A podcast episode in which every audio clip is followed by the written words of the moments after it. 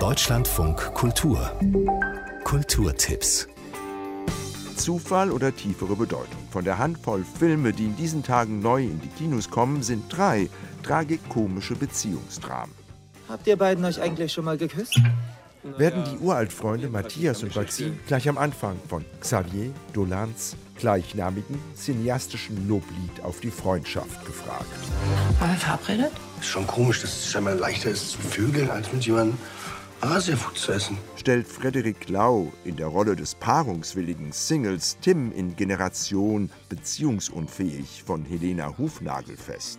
Du kannst nicht einfach so weggehen nach 29 Jahren. Behauptet Annette Benning in der Rolle der verlassenen Ehefrau in Wer wir sind und wer wir waren von William Nicholson. Du musst es versuchen. Ich habe es versucht. 29 Jahre lang. Das alles jetzt im Kino. Das ist doch super süß. Gott, ist das süß, ey. Einsame Baumwipfel vor expressionistischem Himmel, bombastische Natur, meist menschenleer. So sieht Kanada aus in den Bildern einheimischer Künstler zwischen 1910 und 1940, wie sie zurzeit in der Ausstellung Magnetic North in der Frankfurter Kunsthalle Schirn zu sehen sind.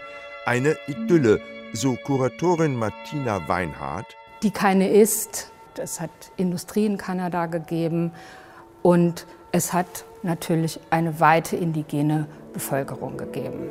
Magnetic North zeigt beides. Die expressionistischen Idyllen und die Industriemotive und frühe Filmdokumente vom Dorfleben der Ureinwohner, die als Indianer zur gleichen Zeit aus ihrem Lebensraum vertrieben wurden. Zu sehen bis Ende August in der Schirn in Frankfurt am Main.